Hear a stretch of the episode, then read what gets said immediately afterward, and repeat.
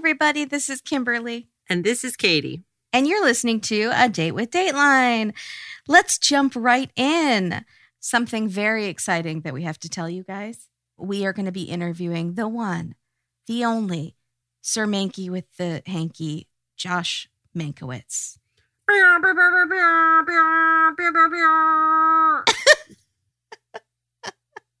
He's been on our show, I want to say four times. This might be number five. That sounded very casual how you dropped that. He may have been on, I don't know, three or four times or something like that. But he hasn't been on in a while. So we're very excited to have him to discuss this case. Very excited.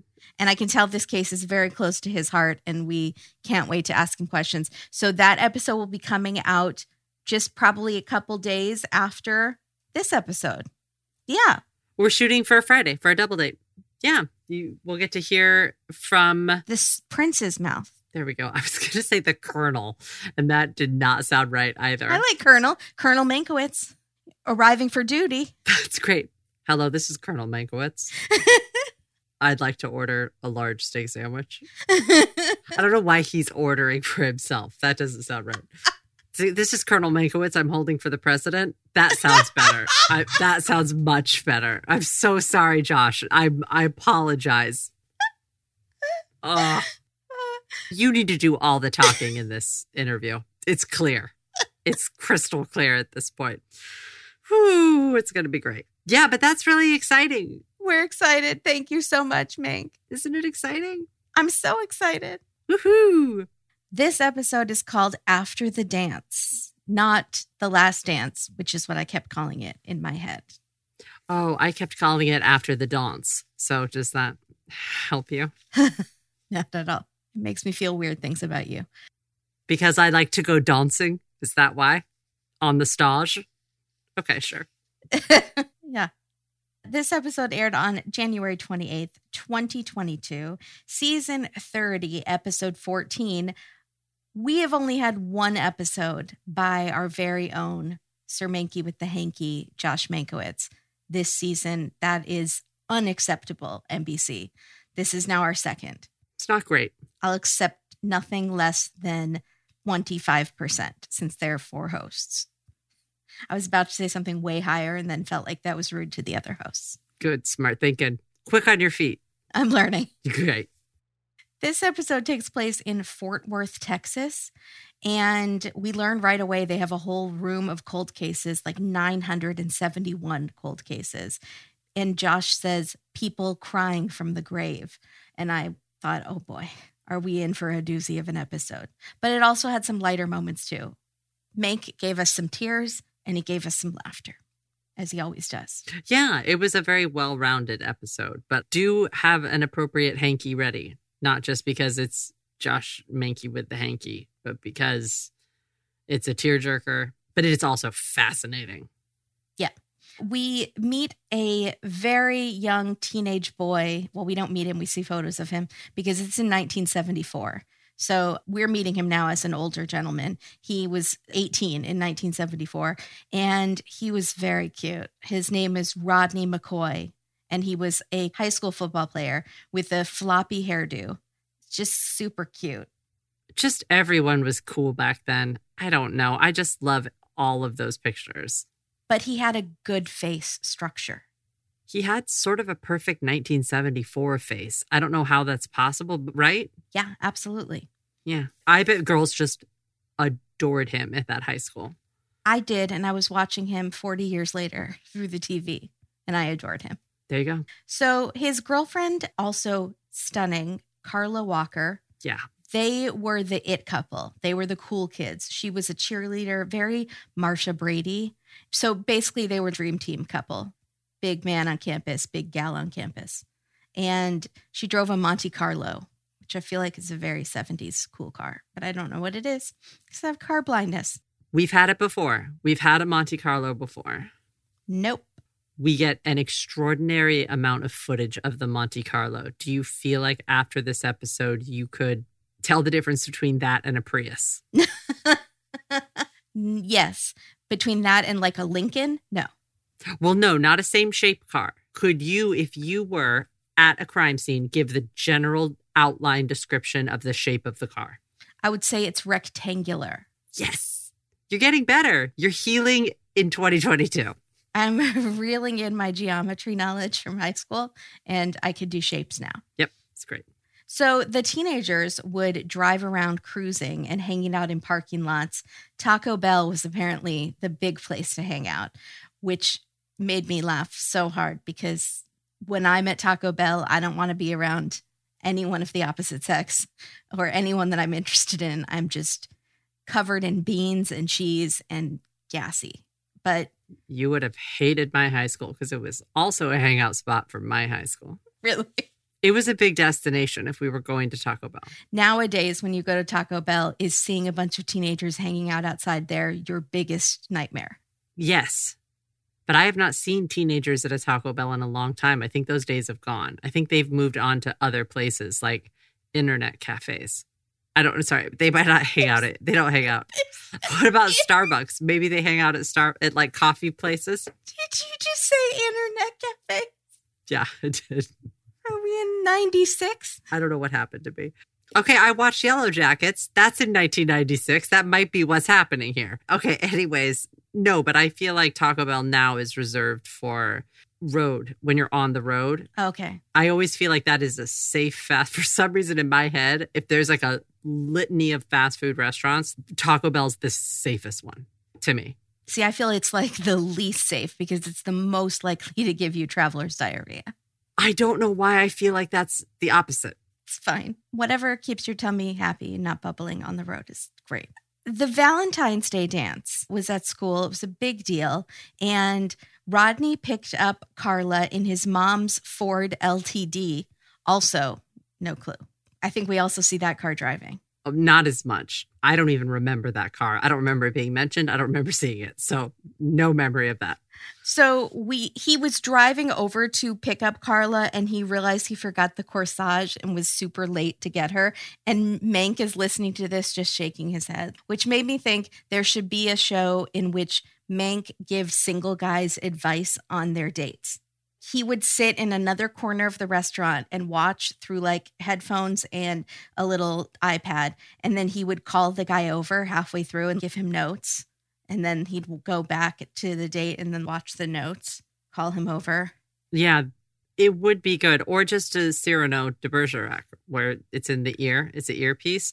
And so he's just saying, okay, now tell her that her eyes are the color of, see, do you know what I'm saying? Your favorite sunset. I don't know what that means. Didn't he once use a color that was so shocking? Like the name of it was so we had never heard of it. Cerulean? Was it cerulean? Because that one always surprises me. And I'm like, oh, I don't know. I don't think that was it. that's a color? Was it raw umber? Do you remember that crayon color? Or burnt sienna? There's a few crayons that are wild. I do remember burnt sienna for sure. Do you remember raw umber? No, I don't. Uh-uh. Okay. That makes me uncomfortable. That also sounds like pornography. So apologies if anyone's offended by me saying that, but look in your box of crayons. Raw umber sounds like it's going to give me salmonella. Yeah. Like it's supposed to be cooked. Or it's like something you're supposed to rub on your elbows to make them really soft and it smells terrible. Do you know what I've said? There's a few uses for raw umber, but mainly it's a crayon color. So they went to the dance, and the theme of the dance was Love is a kaleidoscope. And Mank says to us, Come on, it was high school. Because we were all judging. He knew we were all judging. I was judging. I thought it was kind of actually better than I expected. It's very 70s too, a kaleidoscope. It totally is. It's very psychedelic. I like it. At 1 a.m., Carla's parents and her siblings hear a voice outside their house yelling, Mr. Walker, help me. This is where it gets very sad. It was Rodney, and his face is covered in blood. And he says, They've got her, they've got her. And we are meeting in the present day Carla's brother Jim and her sister Cindy, who are both lovely. So Rodney tells the police what happened. They were cruising around. They went to the Taco Bell, of course. Then they were driving around some more, and Carla had to go to the bathroom. So they stopped at a bowling alley and they started making out in the car. And he's kind of describing their position. All we will say is that they were horizontal. and it was getting hot and heavy. Yeah, it's high school. Bowling alley parking lot. Seems right. Super hot. So suddenly the passenger door opened and a man with a gun was there. He hit Rodney with the butt of his gun. He pulled the trigger of the pistol three times in Rodney's face, but the gun didn't fire. Then the man grabbed Carla out of the car and kept hitting Rodney. And she said, Stop hitting him. I'll go with you. So she kind of like saved his life. It's very sad. Yeah. And heroic. As she was being pulled away by this stranger, she screamed to Rodney, Go get my dad. And that was the last time he ever saw her. He blacked out then because he had been beaten. And when he came to, he raced to the house to go get Mr. Walker.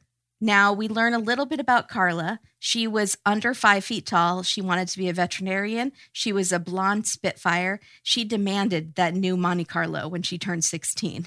And she got that Monte Carlo when she turned 16. and I kind of wondered how what her siblings felt about her getting a brand new Monte Carlo when she turned 16. I feel like there's more to this more to the story. I'm wondering if the parents made a bargain that they were frustrated that she actually kept her end of it. Okay, if you do all your chores, get straight A's for two semesters, I bet you there was a litany of things that she had to do, and she did every single one. And they were like, ah, oh, crud. we got to buy her a Monte Carlo. you know that's what happened. I feel like they seem pretty well adjusted, the siblings do. I don't. And at no point is she described as a BRAT. No, although the sister does say she got whatever she wanted and she made a stink if she didn't. But it was charming the way she they said it. But they also made it seem like she went after whatever she wanted. Like she worked for it too. So, yes, absolutely. 4 days later, Carla's body was found in a culvert. Okay, we're both giving each other the same look. I had to look it up. I am not embarrassed to say that I had no idea what a culvert was. I don't think I'd ever heard that word before. You had Culvert City. It's a town in Los Angeles. She's making a joke. It's Culver City. In case anyone. Yeah, that's for our seven LA people. Hey guys. Yeah. It cul- culvert is a tunnel carrying a stream or an open drain under a road or railway. And I really am glad I learned it because they say it like 17 more times in the episode. Well, they also show it to us so you can sort of tell that it's a tunnel. Yeah. It's like a tunnel under a road, kind of. Sorry, what was Keith going through? The the the Gyrie and the Gimby did Gyre and Gimble in the way. What was he doing? Sorry. Oh, Keith was good. Sorry. I did not mean to go into Jabberwock. Remember, Keith is in the the reeds, but it's not reeds. Oh, the skitters. That's it. Skitters in the rush. That's it. Skitters in the rough, I think it was. Okay, so now we have a culvert. We're just adding things to our repertoire. I'm learning so much. So now you have to use it in public, or it didn't happen. And don't do what I just did and not remember what it's called because that's not effective. Or you can just use Jabberwocky. Right. So, Carla had gashes on her legs and bruises. She had fought very hard. She had been sexually assaulted and strangled. It's a horrible, horrible death. Yeah, it really is. The police, however, do a really great job. This is in the 70s. They have no idea about DNA technology, they've never heard of it, but they preserve all the evidence as if that is going to be something in the future. They just knew technology is advancing really fast. We have no idea what they'll be able to do in the future. So let's make sure we get every inch of this place and preserve it all. So smart. Weren't you so impressed? So impressed. I just thought we don't often see this. We see the opposite a lot where, you know, they they needed evidence and it got contaminated or something like that. But we've never seen something where they're using the most cutting edge things they have to preserve at the time, hoping for something in the future. It's really that's pretty cool. Mhm. One of the cops is filming the crime scene on this extremely old camcorder. This little mini Kodak thing. It is. It looked like my parents' Betamax one. What did that look? I've never seen a Betamax camera, I don't think. Or they had they had one that had a VHS tape go on the side too. That one was really big, like way too big to b- bring around on vacation. Those I've seen. You're basically like filming a huge like movie. You have this huge thing on your shoulder. Because it's in a case, right? I remember seeing people have them. Yeah, yeah, yeah. It's like a boombox. While I'm aging myself with a boombox and a VHS and a Betamax. It's like this huge thing that you have to carry around on your shoulder, basically, trying to enjoy your vacation. So is it Betamax little? The Betamax was no, it was still big. Yeah. Oh, okay. But what is this thing that he had? Because it appeared small. It looked like a Polaroid camera almost. It's almost like you would have to wind it. There'd be a little knob on the side and you'd have to turn it like a crank. And the film did look a little bit like when you see the early films with Charlie Chaplin, where it sort of flickers and it, it's in a vignette. So the corners are black. The corners are black. The footage that we see, but it is so impressive that they went that far to get cameras at that point so they could record the crime scene, not just keep the evidence, but have a visual reference of it. That's pretty great. Mm-hmm. Then we see Mank, and he is in an alley behind barbed wire. The camera kind of shoots over in a very fancy shot over the barbed wire into him in the alley. And he's talking about how there were no security cameras then. And he looks up and there's a security camera. And then we see the footage of him looking up at the security camera. It was a good little fancy shot. I see what you did there, Dateline. I liked it. So he's talking how there's no security cameras, no cell phone pings, nothing like that. But they did have Rodney, who was the witness. So they try hypnosis. And the detective says that under hypnosis, he was hysterical and snot was running out of his nose, which I thought was a very weird but vivid detail to give us on Dateline. But it did set the scene of how scared Rodney was. He describes the man enough so that they can get a sketch of his face. And he also says that he was wearing sleeveless green jacket, like a vest. So my thought was an army jacket. You know, they make them in camo and just green, the army greens with the sleeves cut off. Yeah, I've seen that. Okay. And a cowboy hat. He said he talked like a cowboy. So the detective wonders if the killer came to town with the rodeo. So they went and looked at all the cowboys and all the rodeo clowns, but they didn't get anywhere. I do feel like they uncovered at least 15 other crimes, though, because that rodeo scene is wild. And is there a documentary on that? Because I would watch it. There's gotta be. I bet there is. They keep interviewing Rodney, and he's sitting down with every member of the detective team. And he starts to feel like he's a suspect. And he tells Josh Mankiewicz, I mean, I don't know why I was a suspect. And Josh Mankiewicz says, I'm going to tell you why. Here's the thing, Rodney. You didn't go to the police. You instead drove to the Walker's house. You said they took Carla, but you only described one man. Mm. And then it gave me an idea for another show where Josh Mankiewicz sits down with different people and tells them why they look guilty. Here's what you're doing wrong. Just physically, here's the actions that you've taken that make you look like a guilty man. Not e- it, it could be that, or it could just be like, here's what's going on. Your shirt Oh, you need a haircut. Okay. reads guilty. Yeah, exactly. Yeah, I get you. Uh huh. hmm hmm But it could also be here are your actions. This is what you're doing, the missteps you've taken in your life that make you look guilty. Mm, interesting. Yeah. Mank interviews a girl who got a ride from Carla and Rodney the night of the dance. And basically, she was just, and still is to this present day, so giddy to be given a ride from the cool couple. She says it a bunch of times. It's very endearing. Mm. I felt like I was her. Like I felt that. She's like, I was just excited to meet them. And she says that they were not fighting that night. There was no indication that anything was wrong between Rodney and Carla. And Carla's family also doesn't think Rodney had anything to do with it, that he was part of the family to them. Did you at this point? No, I thought he was innocent. Okay. Yeah, 100%. Rodney passed two polygraphs, so the police moved on.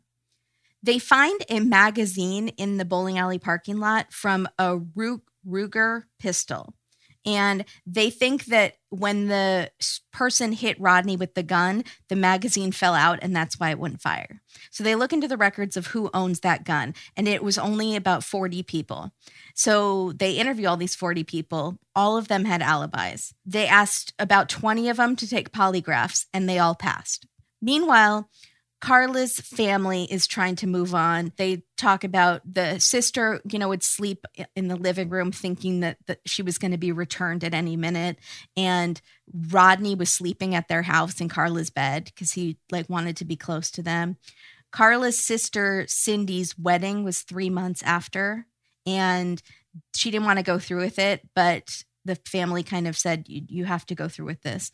The parents were very stoic and didn't talk about it much but carla's brother jim realized that his mom would go into the shower to cry and he's explaining this to mank and he has to stop the interview because he's crying and it's very very touching. I mean it's been over 40 years and he's still that devastated by it. It's also really an important thing to watch, I think, just because these last couple years have been really hard for a lot of people with what we the world has gone through, right? And so I feel like watching someone be so comfortable sort of talking about their grief was important. And then also I've never seen someone handle it better than Josh Mankiewicz. He's so just understanding and just you take your time.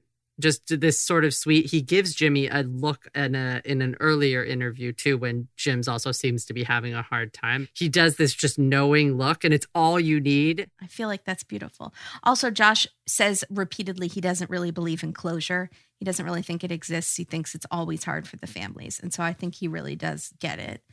Yeah, I think he really does. And Jimmy is, by the way, a fantastic. Both of the siblings, Cindy and Jim, are fantastic interviews. I just want to put that out there from the jump.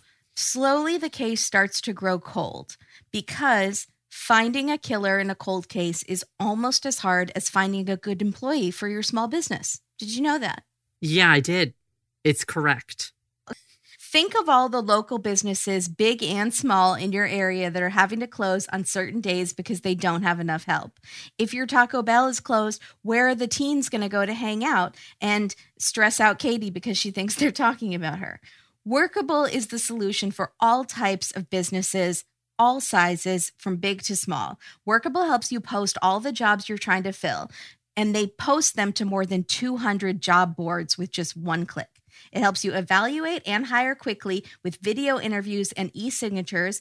And Workable can help you automate tasks that are super annoying, like scheduling interviews and emailing and other admin things that no one wants to do. There are 46% more jobs being posted than before the pandemic, and there are 44% fewer candidates applying to each one. So it's rough out there. Whether you're hiring for your coffee shop or your engineering team or trying to find a hitman willing to work for a reasonable price, Workable helps you find the right people fast.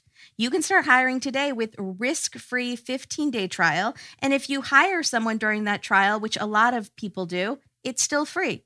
Go to workable.com to start hiring. Workable is hiring made easy. So get working because it's easy and it won't feel like work. Ooh. Thank you, Workable. Thank you, Workable. Work. I'm going to work that into my business plan for my internet cafe. Sounds great. Katie's Internet Cafe now hiring. I think it's going to have to be Katya's internet cafe. We're going to have to make it sound more exciting. No one's coming to Katie's internet cafe. They may come to Katie's cat cafe. A cat cafe that also has internet, but no one's using the internet because everyone has their phones. And everyone is busy holding a cat. That's the point of a cat cafe and picking hair out of their tea or whatever. Because I'm assuming that would happen at a cat cafe. Yeah, I would think there's lots of fur balls floating around in those frappuccinos. At this point in the episode, we meet Vincent Strange, a true crime podcast host of Gone Cold, and also another podcaster on Dateline who isn't us. Just kidding. Good for you, Vincent. Love your glasses. Is it on our bingo cards? Yes, it is. Okay.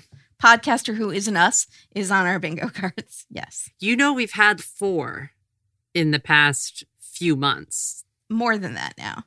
It's almost like every episode there's one. I'm beginning to take it as a hint, It's getting embarrassing. a hint of embarrassment, a hint of we don't want your kind around here. Dateline, can you just let us know that you like us? Just we need some self esteem It feels pointed, at this point. especially when they come on and they don't really add much to the episode. We're also covering the case. He was in it for two seconds, but Kimberly, we don't cover, we cover what Dateline's covering. So we would be redundant to bring on for Dateline. So we would need to cover something outside and then I know.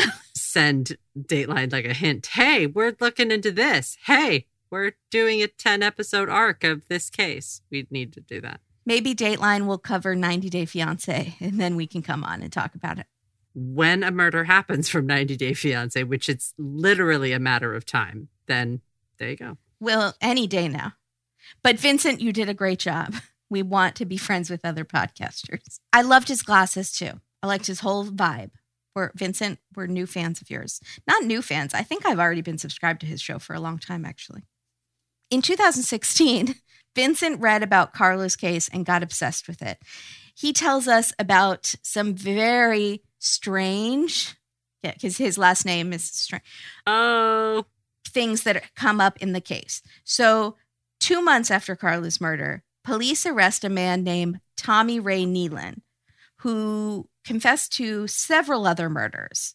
Vincent uses some Dennis Murphy slang also when he's talking, which I did enjoy. He says things like, Tommy Lee spilled the beans and the police popped him.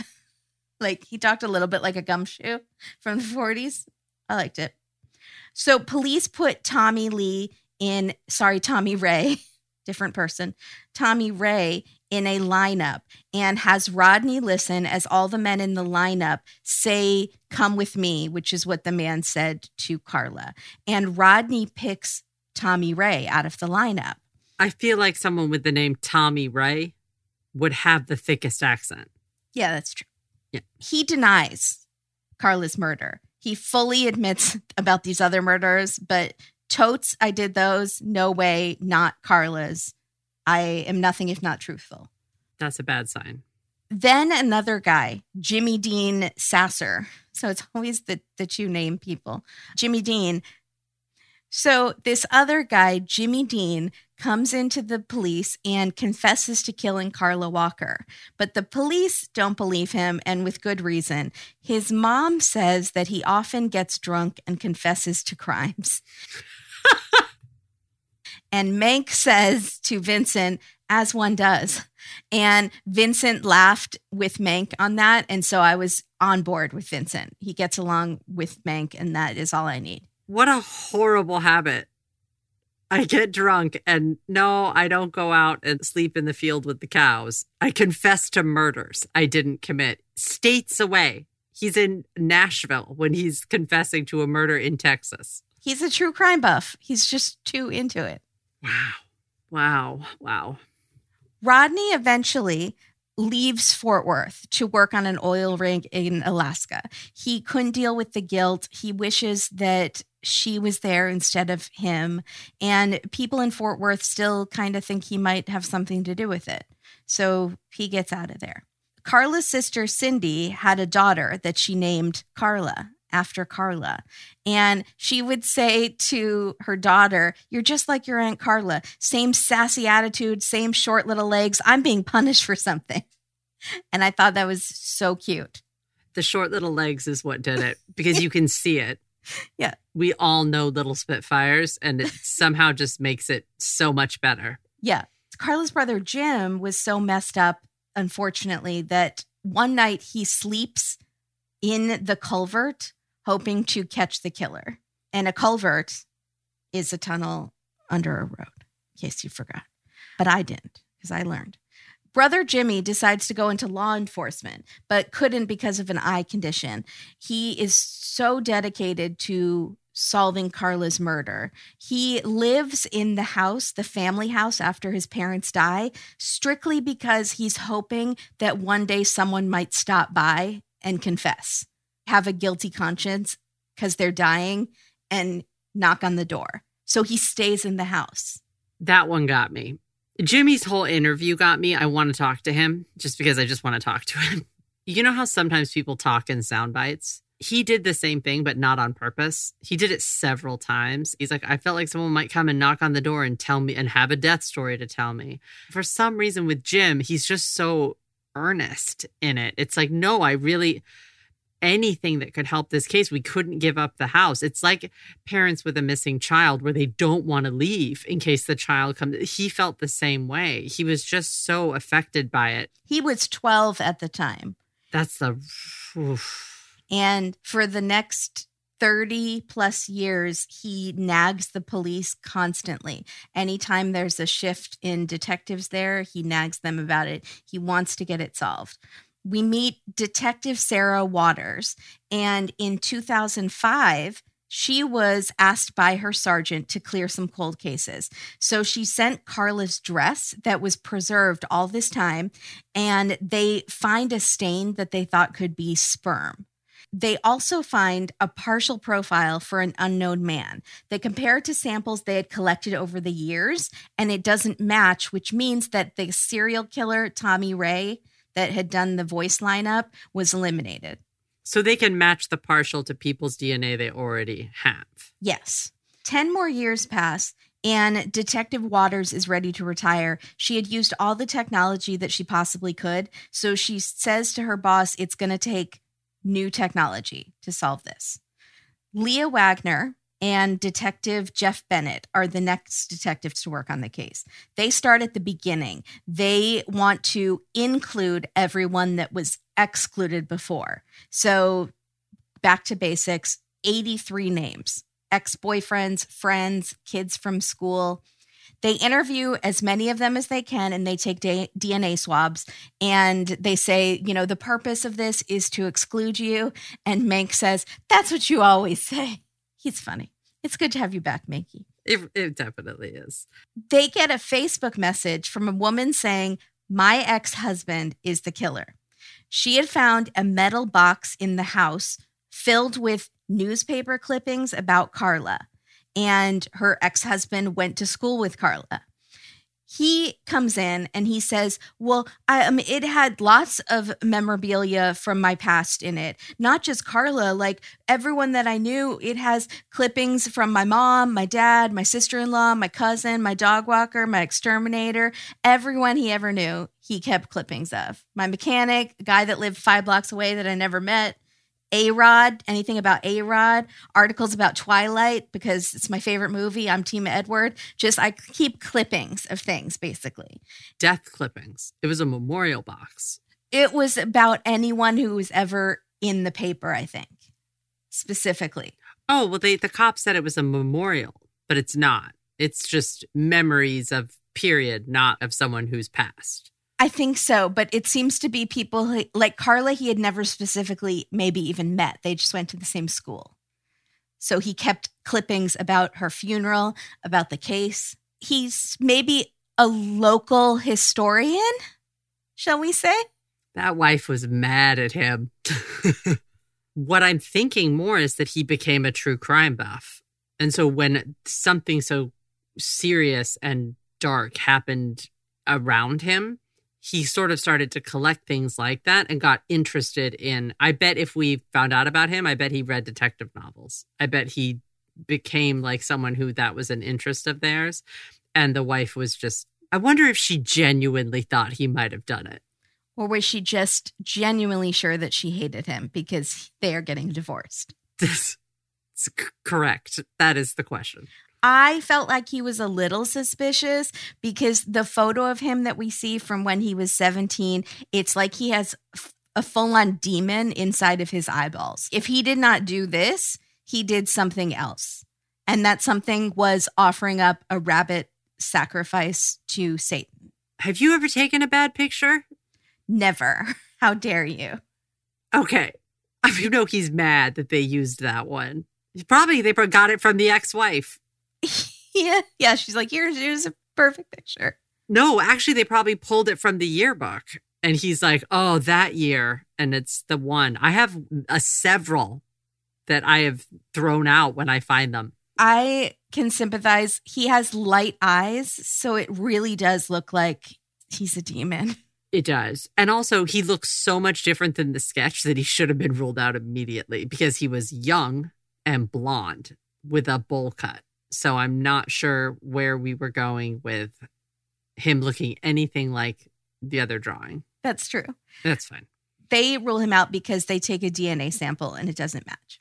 But there's someone else that police can't rule out. Mank says, I'll give you three guesses who. And I And you guessed. stupidly said, Who? Did you really? I didn't think about Rodney because in my mind, Rodney's innocent. So I was like, surely not. They're not coming back to Rodney. You've watched Dateline for a really long time. No. And he posed such a hypothetical that he almost might as well have said, only the idiots amongst you are not going to get this. So I'll give you three guesses. But really, you should only need one. And really, it's not even a question because you're already thinking this because you guys are smart. But I was like, who is sad? I'm trying to not give you a pity face, so I'm just going to look down. I'm sad for you. I'm sad. Why do you think I asked you at the beginning? Did you think Rodney did it? I was still a little, please tell me he didn't. It was more of that feeling. Like I was worried they were going to twist this and it was going to be Rodney because we weren't seeing what I needed to see in his interview. And so I was like, oh God. I for sure got an innocent vibe from him. 100%. I did too. And I was hoping that this wasn't the time I was wrong. Right. Yeah. I was really concerned, or that he had been wrongfully accused and imprisoned. I, I was, I didn't know, I'd never heard of this case, so I didn't know where we were going. Mm-hmm. Yeah, this one's rough. I felt like the minute that they found that there was a DNA that did not match Rodney on the dress that was actual sperm, that Rodney should never have been looked at again. This, what happens right now, should not have happened because we already knew at this point that there was other male DNA on the dress. Yeah. I mean, I guess they could have a theory horrible to say that she slept with someone else That night, that night and he found out and got really mad and attacked her.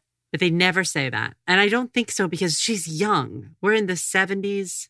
People had sex in the 70s. Yeah, no, but I just, I don't know if that would have been a theory they would have gone with, not based on her. Right. Someone else could have had sex at the dance and then rubbed up against her. There's sperm travels through high schools, Maybe. traveling sperm. Yeah. It's like Dora the Explorer, it goes all over. I'm wondering if they must have thought something like that because I can't think of why it didn't completely exonerate Rodney from ever being looked at. Yeah, they are very suspicious of Rodney. And this is where I feel like they really lost their way because I felt like they were on the wrong track here completely. Yeah, yeah, agreed. So they think it's him, first of all, because stranger killings are so rare. It's usually someone that you know. Also, they found these three old letters from 1974 sent to the police accusing Rodney of being the killer. And Mank suggests to them, well, it could just be the real killer trying to point the finger at Rodney, doing some good old fashioned fingering. Stop it. And I was like, yes, Mink, that's exactly what I thought. They say, well, maybe it was a witness who was writing these anonymous letters because they had seen Rodney do it. Letters is a really strong term that we're using here for what these were. Could you read them? One said, her boyfriend is the killer. Almost in an accent. The boyfriend did it. it was really, the boyfriend did it. Yeah, it wasn't the greatest penmanship. They were all fragmented sentences, it appeared, written on scraps that were just sent to the police. Did they fingerprint the letters? Great question. Anyways, it was interesting. so they think that Rodney's story doesn't make sense. They say, well, he should have gotten to Carla's parents' house within a few minutes. He said he was only passed out a few minutes, five minutes. Well, he doesn't know. But he doesn't know he was passed out. Exactly. So, and they only lived about a mile away from the bowling alley. He says, I woke up, I drove right there. And they say, well, it took you 45 minutes to get there. That doesn't make sense. But again, how did they know the exact time of the attack? Like, how does Rodney even know? Was he looking at the clock at the exact time of the attack? Really good point. How did do, did he look at the clock right when he woke up? Is that how he said he was only out for a few minutes? I feel like he might have no idea about time. He was concussed, most likely. I think you also always think you're only, if you black out, you only think you're out for a few minutes, right? It's why people in the comas always wake up and don't know time has passed, right? I mean, that's not always, that's in the movies. In the movies, they wake up from a coma and they go, Who are you? Or where am I? Where am I? What year is it? Do they say that? They might say that. They always say things like that. Carla's siblings tell police that Rodney had dried blood all over his face that night, that it was, in their words, coagulated, which I don't like that word. And they feel like it should have been wet. And so, again, they feel like the time is not matching up. No, but that's again, he was probably passed out for longer than he thought. This goes with that theory. Okay. Exactly. They also bring up the fact that he kept saying, they took Carla, they're going to hurt Carla. And then he describes that it was only one person. I felt like maybe the killer's preferred pronoun was they, and he was just being respectful. Is that possible at all in 1974? I'm pretty sure what happened was he assumed it was a gang. He assumed that he this person was taking her to more people. Like that she was being kidnapped for ransom. I just feel like I say they sometimes when I'm just talking about some random person. This really rude lady cut me off. They were so rude, you know? But think about how much he used it in the terms. He never said he. It was like, they've got her. They've got her. Maybe that's just the way he talks. I'm wondering if he also, at the moment, and he doesn't remember this now, but maybe he thought he saw another person. Or maybe he thought he saw someone in the murderer's car. You know, I don't know. He probably couldn't see very well. He was really bloody. I feel like it was just a genuine mistake. Also, do you think that there's any way that he was maybe feeling like he should have done more? Under no circumstances could he have because he was beaten. Yes, he was racked with guilt. But right. So maybe by saying they, it made it seem to her father, I didn't let this one man take her. There were more people that took her. Oh, that's interesting. I don't know. I hope that's not it, but I'm trying to think of like an, an 18 year old's mind. The police also feel like his story about the gun not going off and clicking three times didn't make sense because for this gun, you pull it and it clicks, and then you try to shoot again and it doesn't click. You have to like pull back the hammer thing again to get it to click. But it does make a clicking sound when you're just pulling it because the metal of the trigger is hitting the metal on the gun. So it does still make a clicking sound. It's just not that intense that it would make if the gun doesn't go off. So if he's going that first that doesn't go off and goes the lighter clicks and it's he said it was 3 to 4 inches from his face. Yeah, you totally hear that. Yeah. Rodney has since moved on with his life or tried to, even though he's still haunted with it. He became an engineer. He had a family and kids. He got divorced. He moved back to Texas. He became a grandpa. He was really excited to hear that the new detectives are looking at the case again, but they didn't feel like he was very excited that they were looking at it again. They say they had to reschedule with him several times before he'd actually come in to talk to them. And they said he seemed stressed and nervous. They feel like he's the killer. They have no proof, though, but they are sure he's the killer. I am sure he really doesn't want to dig all this up and talk about it again. Yeah. If I had to guess. Yeah. And at this point, this is where I started doing the I hope I'm not wrong. Oh. I hope it's not Rodney. Okay. Please don't tell me that I've been tricked. I get such a nice vibe from Rodney. This is where I was doing that thing. Enter Paul Holes, legendary, handsome Paul Holes. You know him. You don't really? I don't know him. But you know all those true crime podcast guys. They said I was supposed to know him, and I felt embarrassed. I'm a little embarrassed for you. He is legendary in the true crime world to some people. Not everyone, I guess. Just on Katie. No, you weren't alone. There were plenty of people on Twitter like, who is Paul Holes? And then there were plenty of other people being like, Paul Holes with the heart emojis and the heart eyes emojis. Oh, so people just think he's really handsome. Is he? He's handsome. He's also quite legendary. He helped so- find the Golden State Killer. And I have been saving all that stuff. I haven't done that case because I feel like it's just going to be a rab. You know what happens to me. Yeah. So I've just kind of been holding it to the side. Yeah. Yeah. So he is a retired sheriff's investigator that true crime fans know well, and so do their hormones because the ladies love Paul Holes. And he has a show on Oxygen called The DNA of Murder with Paul Holes. My mom goes, Can we hear more about Paul Holes? Like she just kept watching him. He's handsome. Wow. Oh, I'm sure my mom would love him too then. Okay. Something that gets me as hot and bothered as Paul Holes is plant based protein. That gets me absolutely steamy.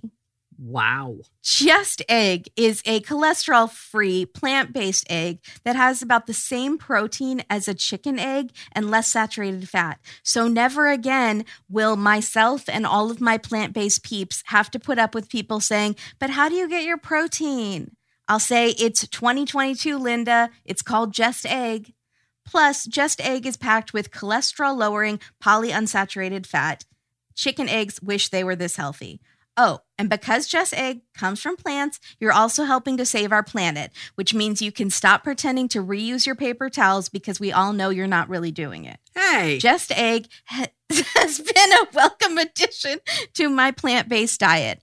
And I love that I can find it at the regular grocery store. That makes it so easy. You just pour it out of the little bottle. Like I've used it to make these spinach quiche bites that were so incredible. And I didn't have to crack an egg and then fish out the little broken shells because I'm not very good at cracking the egg. Next time someone says you can't make an omelet without cracking some eggs, I'm going to say you're an idiot. It's called just egg. It's really good eggs. Everyone, do yourself a favor and check out Just Egg. Join me on the plant based train. It's excellent. Yay. Thank you, Just Egg. Thank you, Just Egg. Another thing that gets me all excited, Katie, is people taking care of their mental health. Absolutely. Absolutely. Absolutely. And in this episode, people got stuff going on. And not just in this episode, a lot of people just out there in the world have some stuff going on. But the emotions in this episode specifically really run the gambit. I'm talking grief, depression, anxiety, relationships, trauma, anger, family conflicts. And of course, this is just a handful of the issues that the counselors at BetterHelp are skilled to assist with. BetterHelp will assess your needs and match you with your own licensed professional therapist. And you can start communicating in as quick as 24 hours. You can send a message to your counselor at any time and you get timely and thoughtful responses. Plus, you can schedule weekly video or phone sessions if that's something that feels better for you. BetterHelp is committed to creating great matches between you and your counselor, so they make it easy and free to change counselors if needed for any reason, which can be kind of a daunting prospect if you've ever been through this before. So it's great that BetterHelp makes that easy. Plus, it's more affordable than traditional offline counseling, and financial aid is available. So many people have been using BetterHelp in the recent years that they are recruiting additional counselors in all 50 states. So, what are you waiting for? Get some BetterHelp for yourself. We want you to start living a happier, healthier life today. And as a listener, you get 10% off your first month by visiting betterhelp.com slash dateline. Join over 1 million people taking charge of their mental health. Again, that's betterhelp, H-E-L-P dot com slash dateline for 10% off your first month. Because we can all use A little better. help. Thank you so much, BetterHelp. Check them out, guys. Everyone, check them out. New year, new health. Yep. Get some help on your health. Get some better help on your help. So, Paul Holes, back to very handsome, very talented crime solver, Paul Holes. is a Katie didn't know who it was. He who's also a good egg is an expert in geological Did you say he's an expert? I'm going to kill you. expert. Okay. No, I didn't, but that I wish I had. I did say geological, which I didn't mean to say. I meant to say genealogical. That's not a thing, but it's that's too many syllables. So take out a couple and try again. Genealogical. Genealogist. Sure. Really, what is it called? What's the sentence you're trying to say? He's looking into genealogy DNA work, which is where you have uh, someone's DNA and you're able to track them down f- through finding their relatives. And usually we hear about this in famous cases like Golden State Killer and probably half of the podcast you're listening to right now, which is when you find them through one of these genealogy websites because a relative, a, a cousin of a cousin of a cousin put in their DNA to this website. And that's how they track down a lot of these killers now. Paul Holes is an expert in that. Got it. And the thing with this is very expensive. The police department can't afford to do it. Paul Holes and his TV show producers donate the money for the testing. Yeah. It's like $18,000. And because the original investigators had packaged everything so perfectly, the new DNA techs are able to find new things. They find a new single sperm cell on her bra strap. So Paul says there's this great genealogical lab that he's worked with. Send it there. The problem, another problem, is that these samples, you have to use up the sample whenever you do the test on it. So you only have so much of these samples. So now they have run out of this sample and they don't get a result from it. So Paul Holes feels like he has let the family down and he has a hole s- in his heart. There is another sample that they have that is very, very, very tiny and it's also degraded and it is also mixed with Carla's DNA. So they don't think they can do anything about this. But then they hear from a man who has seen Paul's episode on his oxygen show that he did on Carla's case. And this man's name is David Mittelman, and he is the CEO of Othram Labs. And he says that his techs can use even the tiniest sample of degraded DNA to work with. But if they do this, this will, of course, use up that whole sample. So it is a big gamble because once it's gone, it's gone. But the police decide we're going to do it. So they send it to this lab, and right away they get an answer. They get a full profile, and from that profile, they are able to find a relative of this killer. The name that they get, the last name is McCurley. And the cop says, I have a McCurley on my list.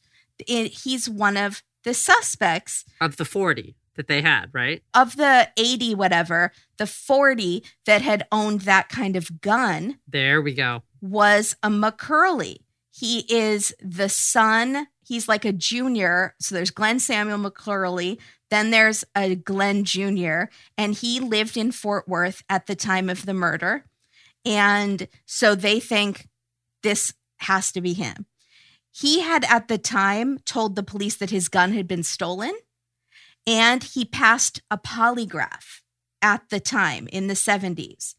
Mank points out this is why, and I felt like he was talking to me because I put too much weight on polygraphs, that this is why they're not used in court because they fail.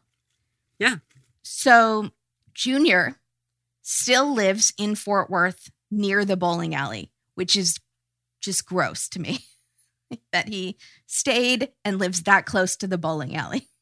So he can drive by all the time. Mm, yeah. They send officers out to his house. He's now 70s, 80, 70s, late 70s, I think. 70s. And on the body cam of the officer that goes out to his house, he jokingly raises his hands and says, I didn't do a darn thing. This was wild. The wife is like, he's around back. And he comes around and immediately lifts his. He makes a dad joke. He also says, dang thing He said, I didn't do a dang thing, but he's like joking. in the thickest accent. And cut to Mank, who says, Oh, yeah, you did. Oh, I loved it. I couldn't have loved it more. So the Mank also says that the officer that went out to the house was smooth and outright folksy. True. So he's joking around with Glenn Jr. And Glenn Jr. is telling him about how he wants to move to a lake and fish when he retires. And I was like, You're 80. How are you not retired yet? But he wants to go fish for the rest of his life. And then Mank says, The police were the ones fishing and they were reeling him in. So good to have you back, Mank. Thank you. Just thank you. Police come back that night and they sneakily go through Glenn's trash. They pull anything that he might have touched and tested. They get a match from a McDonald's straw. Because they need sperm DNA from him specifically, not his family line, from him to get the indictment, right? Correct. Because they just know it's someone connected to that McCurley. The McCurleys. Yeah. Mm-hmm. It could have been one of the uncles or something, even though they weren't in Fort Worth at that time. They just need it to be really locked down. So they get a match from a McDonald's straw. I always knew fast food was good. Also, I'm glad fast food is on our bingo cards because now we've gotten a Taco Bell and a McDonald's in this episode. You always knew fast food was good? What was that sentence? It's just good. It solves cases. It's good for DNA, yes. It's not good for your arteries, but it's great for solving crimes. That should be their motto. They go back to the house with an audio recorder and they ask Glenn, Can we have a sample of your DNA? And they say it's about a girl that was kidnapped a long time ago from a bowling alley. And he says, Oh, I think I gave you my DNA back then in the 70s. And his wife chimes in and says, They didn't have DNA back then. Mrs. McCurley to the rescue. No, they didn't have that back then, Glenn. And Mank says he's looking at her like, What are you doing to me, Janet? Thanks. So great. Can you get us some coffee? So he says, Well, that weekend I was probably with my wife. I probably spent most of the weekend with my wife. And then the wife chips in again.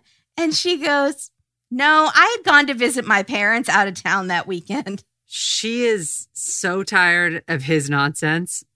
She's like, Will this lock him up for good? Because he leaves his underwear all over the house, and I'm sick of him she has been doing this for 50 years. Yeah. She would also like to live on a lake. so maybe if he could get his retirement stuff together, they could make that happen. But she's just waiting. Yeah. And she's sick of his dumb jokes. Like, I didn't do a dang thing. She's like, oh God, Glenn, another Glenn joke. She's so sick of it.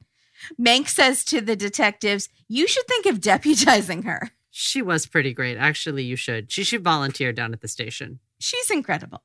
Yeah, paid volunteer. Yes. So they bring in Glenn and they talk to him and they show him a picture of Carla and he says, I've never seen her. After an hour of gentle coaxing and literal hand holding, he says, I did it, I guess. And when I say literal hand holding, the female detective literally has her hands on his hand like he's her beloved grandma that she's comforting on her deathbed.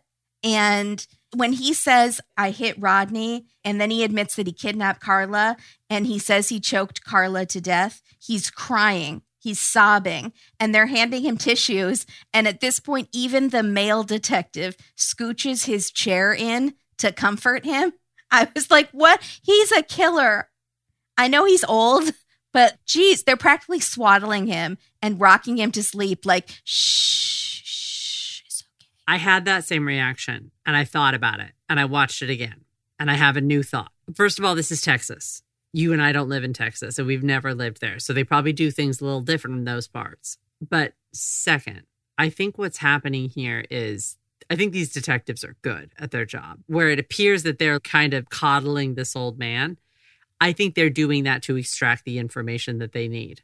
Because being standoffish with McCurley is not going to get them what they need. But if they make him feel real safe and like we're going to take care of you. We're going to make sure that you know you're taken care of and you know we'll sort this out. I bet they're doing all that kind of slow talk make him feel so that he admits more and more and more. I think they're actually being smart. You want some biscuits and gravy? right. My sister brought in some fudge. yeah. Can i get you a mcdonald's shake? I know you love McDonald's. Don't you and i apologize for my texas accent i don't have it but do you know what i'm saying do you think that's what they were doing Yeah, no, I totally get it. it is jarring in the moment. When I first saw it, I was like, stop touching him. No, I think she's doing that so he'll keep talking. Yeah, no, it's a great tactic and it worked. But I think she might have been upset with herself after and been like, ugh. I feel like she did a great job, but I feel like she had to scrub her hands with Lysol afterwards Yes. Because she didn't want to touch him. Yeah, I think she might have felt a little grody, but she got the job done. She did it. Carla's brother and sister are shocked when they hear the news that they finally solved this case. Also, that this guy, Glenn, lived like a mile away from their house and probably had to drive by the house all the time after the murder, which is, again, just gross. Really awful. Just really enough. Rodney is thrilled. He cannot believe that it's finally been solved and his name has been cleared. So Mank is sitting with Rodney and he says, We've been framing you, kind of doing a very close shot of your head so people can't tell if you're in prison or not. Hey, And he says, basically, we like to fake out the audience. And people, you know, unlike Kimberly's dad, can't see through this ruse that we do every week. But we did it with you, Rodney. And now we're going to zoom out and we're going to see you're wearing a nice shirt and you're in a nice living room and you're not in prison. Sorry, we did that to you. This is our job. And we try to make it entertaining and a guessing game. I felt weird about this. I felt like Josh was letting people in on Dateline secrets, and I felt was like, stop, no. I feel like they've already done that. I know, but I, I got a little protective. I just felt more like Rodney wasn't happy being a pawn in Dateline's game, but he's very happy to tell his side of the story and that his name was cleared. But I don't feel like he totally understood what Josh was saying. I think Rodney's really hard to read. Yeah. I think Rodney might be a, an introvert, and I think Rodney's very sensitive. Yeah, I think he's an introvert. I don't think he watches a lot of Dateline, so he's not familiar with what Josh is talking about. And he's like, You've tried to frame me for murder? What are you talking about? Right. I don't know if he understands. It's very sweet, though. You can tell he's just very relieved that his name is finally cleared. He's been kind of a suspect since he was 18 years old. Oh my gosh. He says it feels just like a huge relief. So I think he's like Josh Mankiewicz. I don't know what you're talking about, but it's great. So Glenn goes to trial. He is wheeled into court in a wheelchair, looking very feeble, like Harvey Weinstein, but we're not falling for that. And they have a ton of evidence against him. They have his actual confession. So on day three, before his defense even has a turn, he pleads guilty and gets life, which will be about 18 more days. Oh my gosh. He's quite old at this point. It's like when Robert Durst got a life sentence. And Carla's brother at the trial is comforting Glenn's son, who's crying, because he probably had no idea his dad was like this and did this. And he's comforting him. And Mank says to Carla's brother, You're a better man than I am. And I was like, Mank, don't say that. You're the best man. It was so sweet. And then Jimmy, the brother, says, Well, I've had 45 years to get to that place where I can do that. And I think he also understands like the pain of losing someone. And this, he's about to lose his dad. Yeah. Yeah. He's not going to get to be with him when he passes because his dad's going to prison for doing horrible things. So you didn't know him. That's rough. Jimmy's got a big heart. Then we see some more backstory. There are other things about Glenn, bigger questions that were not allowed to be brought up in the trial. So we rewind to more of that interrogation room and holding hands. where they're talking to Glenn and holding hands, rocking, swaying, baby, it's okay, and singing that song Lullaby. You know that song?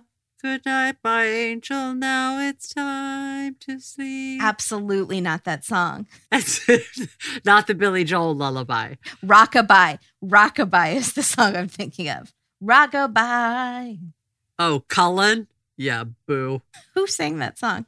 Everything's gonna, Gonna be be all right. Rockabye. That song is bad. I'm sorry if you like that song. Mark Cullen, something Cullen. I used to love that song. You did not. Why? I was a teenage romantic.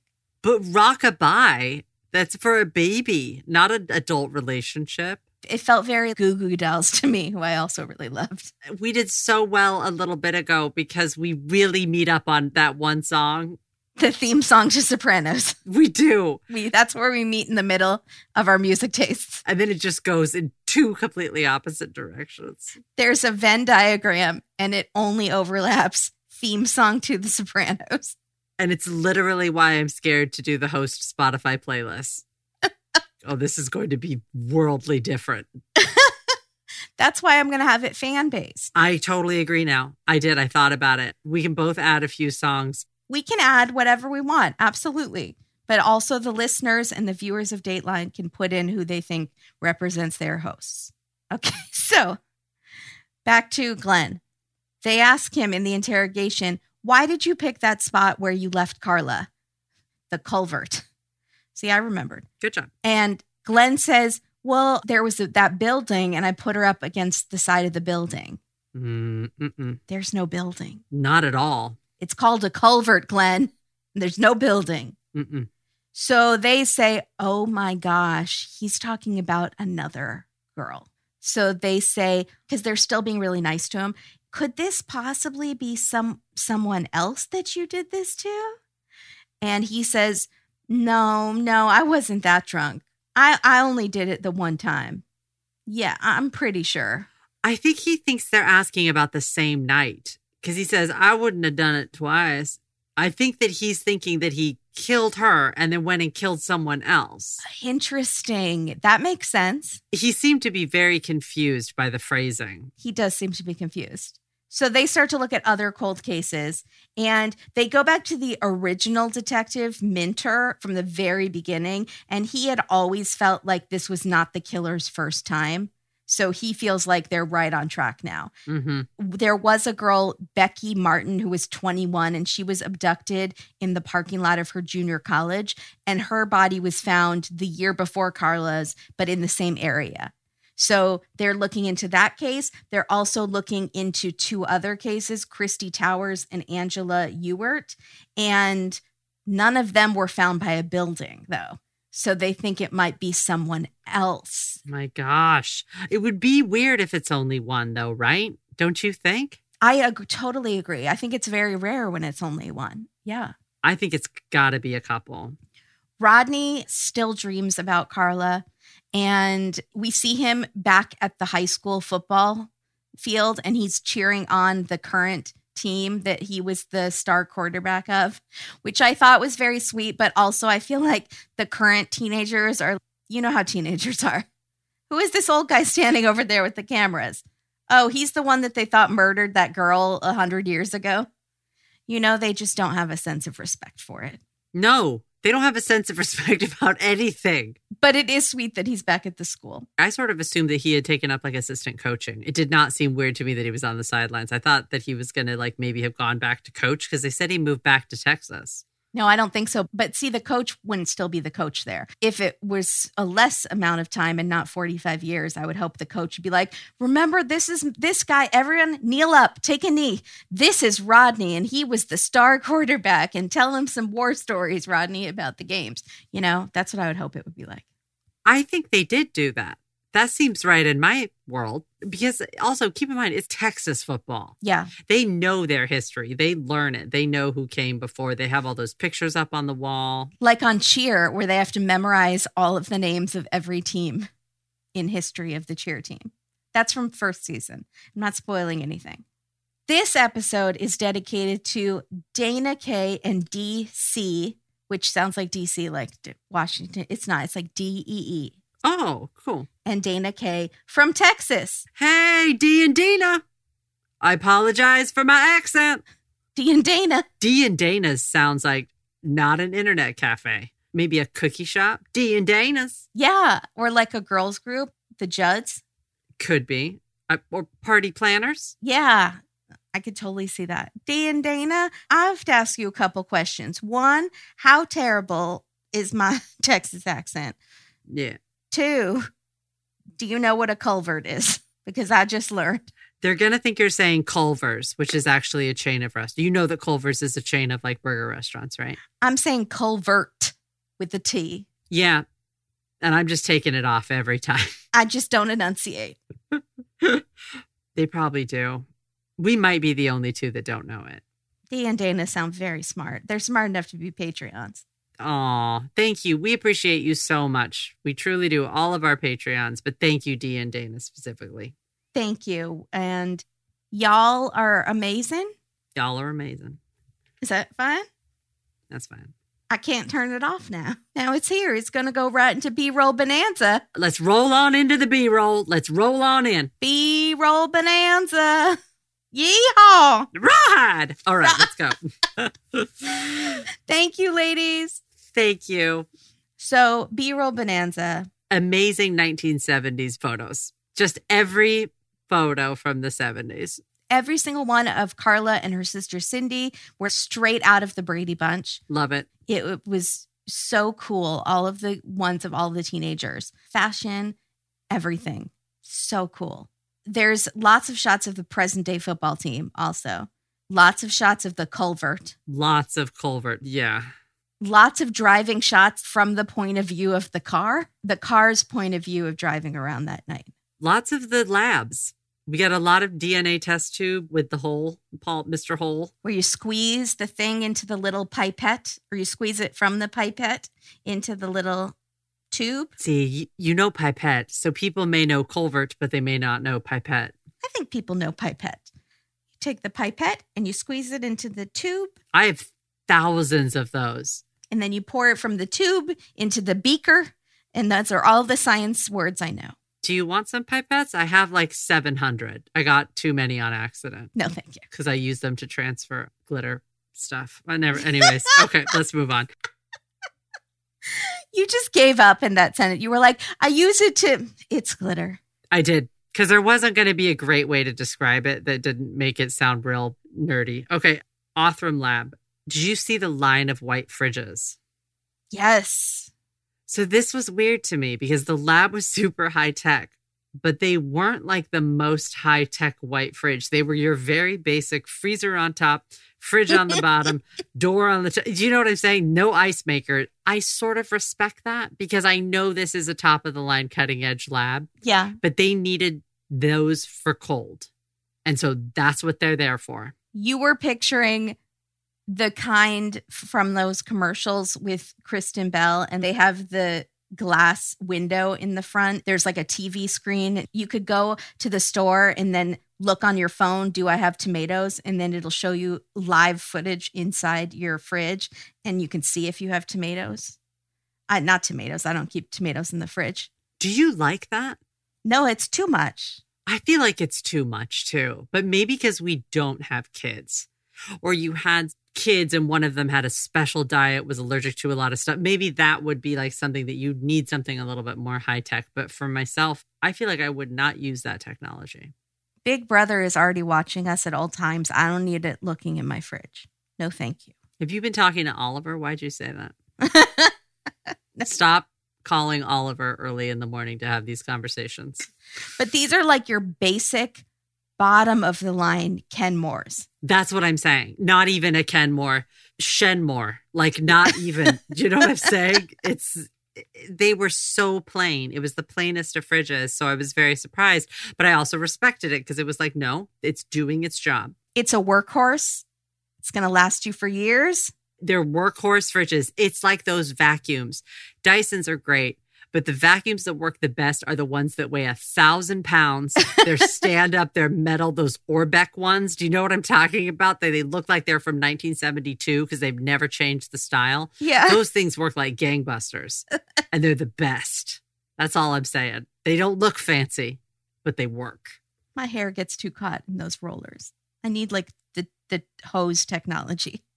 Because by after a year, my hair is just all up in there and I'm not cutting it out. So I just use the hose. But you have long hair. Yeah, I could see where that'd be a pain. I have long hair. It gets wrapped around quite a bit. Yeah, that'd be a pain in the rear. Jim is on the porch with coffee. I like that. Yeah. Also, I know we're not doing MVP so much anymore, but it would be between Jim and Rodney in this episode, and I think I would give it to Jim. Mm-hmm. I loved his interview style. I had a quotable quote from him. I'm just going back to all the stuff we used to do. He described Carla as she's four feet 11 on a good day if she's taking a big breath. That's pretty great, right? yeah. That's very cute. I loved everything that he did. Fashion police. Yeah. There's so much 70s fashion. There's one shot of Carla where she's wearing a yellowish dress. She's standing in front of the car and she's wearing something green that's like a corsage, but also a scarf or something. And it cut the ribbon part comes down to the floor. And I couldn't tell if it was part of the dress. It was a very fascinating look. What's a cotillion? That's not for cotillion. Or maybe, I don't know what people dress like for cotillion in the 70s. It seemed like something that would be part of a club almost like 4 H or something that you wear those and then the ribbons extend all the way. All the way to the floor. That's a cool thing. Yeah, it was cool. I don't know what it was. I know what you're talking about. I saw it too. Also, I liked the several shots of her where she had the barrettes that you put straight across, like perpendicular to the floor on the sides of your face. You could do that. Why don't you do that? I don't think I could pull that off. Not at my age. You're dead wrong. Also, I liked Rodney's sideburns. He had like triangle sideburns that were a little poofy. Did you notice that we had a double color in this and it made it difficult because we do get a few interviews with Carla's best friends who are Connie and Christy. So Connie and Christy, one of them, who are very cute by the way, and you can tell they're still friends. Connie or Christy, one of them is in bright royal blue. And also Carla's sister is in royal blue. They're both in the same shade, just solid color tops. And that doesn't happen all the time. Hmm. I mixed them at one point Hmm. because of the blue tops. That's all. Also, Mank is in a very sharp navy blazer. I think it might be in the barbed wire scene. And he has a hot pink hanky. I love when he does the hot pink. In the rest of it, he has this blue, orange, red hanky, Mm-hmm. which I also liked. But overall, Carla's fashion with the epics, she had smooth, smooth hair. And then halfway down her face, she had those Farrah Fawcett wings. Her 70s fashion, also her dance dress. It, it broke my heart because you were like, I don't, the specialness of dance dresses, like picking that out or like the one that you really want, like that little blue and it had the little raised dots on it. Did you see the texture of the dress? Do you know it's so specific to that era? I love those. Yeah, it was, that was hard. This, this whole thing was a precious moment, by the way. Let's just be very clear. This episode is brutal, but with such an interesting end that like technology saved the day. It's crazy. Titles. Let's go. It's time. Mine aren't very good. I have one that I need your help with because it could be good. Okay. Instead, You're being coy, which makes me think you have a good one. no, I don't. Instead of catching a killer, hmm coddling a killer. There we go. The Golden State Killer meets the Golden Arches Oh, because Hole and because they solved it with the the straw from the McDonald's. and because the Hole worked on the Golden State Killer. Paul Holes worked on that. Yeah. There we go. No holes in the case, except he was kind of involved in the case. Doesn't really make sense. Holes in the evidence because he's technically in the do, helping with the evidence. Sure. Yeah. Does that work? Yeah. What about culvert operation? Oh, that's good. I like that. Boy, I did not have good ones. I really wanted to get somewhere with clicks and I couldn't. I don't know why. They said hammer to fall at one point and I was going to use that because they talked about that with the gun. It's also a Queen song, but I can't sing it. So, so marathon, not a sprint, colon, the last lap Oh, because it's, yeah. it, it ended. Okay, this is the one I need your help with. So, spare the Rodney, spoil the murderer's getaway. Does that, but it's, I need the last part to be condensed. Well, they're kind of spoiling the killer by petting his hand. Yeah, they're spoiling his plan. They're spoiling his his what? But what if they're just spoiling the killer? Spare the Rodney, spoil the killer. Yeah, There we go. Did it. Teamwork love it. like Mad Libs. Excellent. Thank you, everybody, so, so much. Follow us on Twitter and Instagram and check out our Patreon. We do 90 Day Fiance and Amazing Race, and we do a full bonus true crime episode every month. And we do live streams also. And it's really, really fun. Come check out our Patreon community. Yes, you will not be disappointed. No. And thank you again, Dee and Dana, for joining our Patreon community. Thank you. All right, everybody, take care of yourselves. And Be your own Monte Carlo. yeah, let's change the Bugatti. Be your own Monte Carlo. That car was, it looked fancy. I do like a person who is under five feet in a car that size. Yeah, it's awesome. There's something about that that I love. But they didn't tell us. Did Jim keep the car? They didn't. We see him driving. Yeah, he should. I wonder if he kept it. Maybe he did. Hopefully so. She had other siblings too. Yeah, that's true. But I would like to know.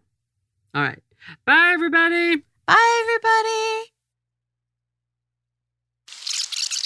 And not to be confused with Jimmy Keene from last week.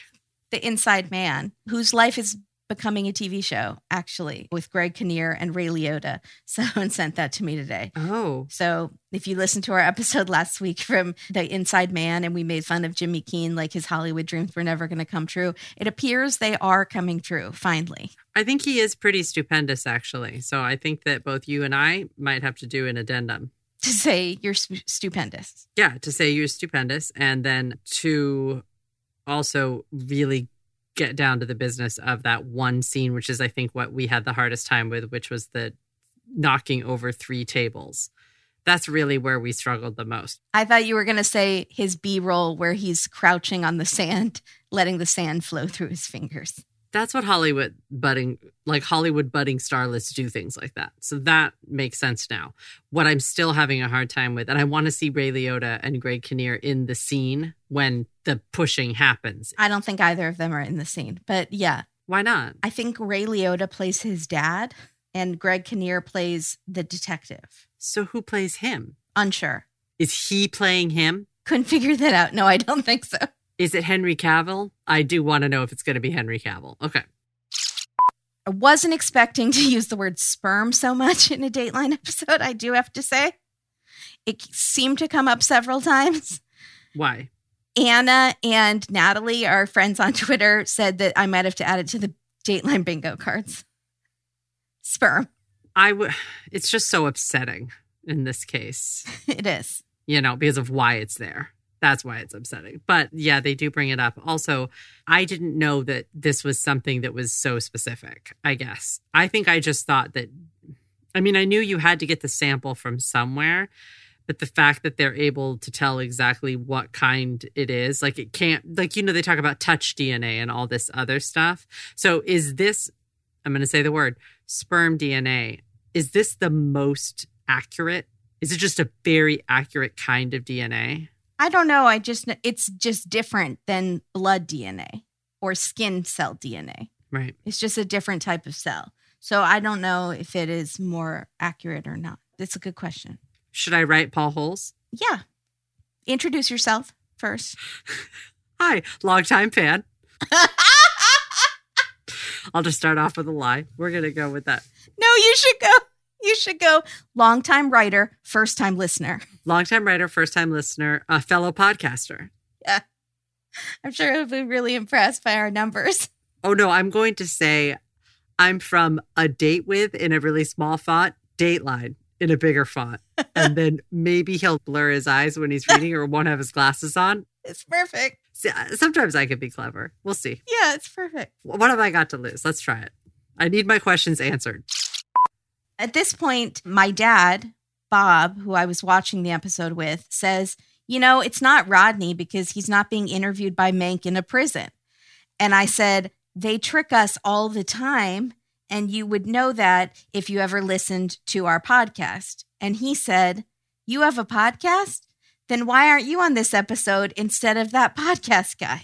This is what I have to put up with. Bob. Bob. Bob, That hurts me too, Bob.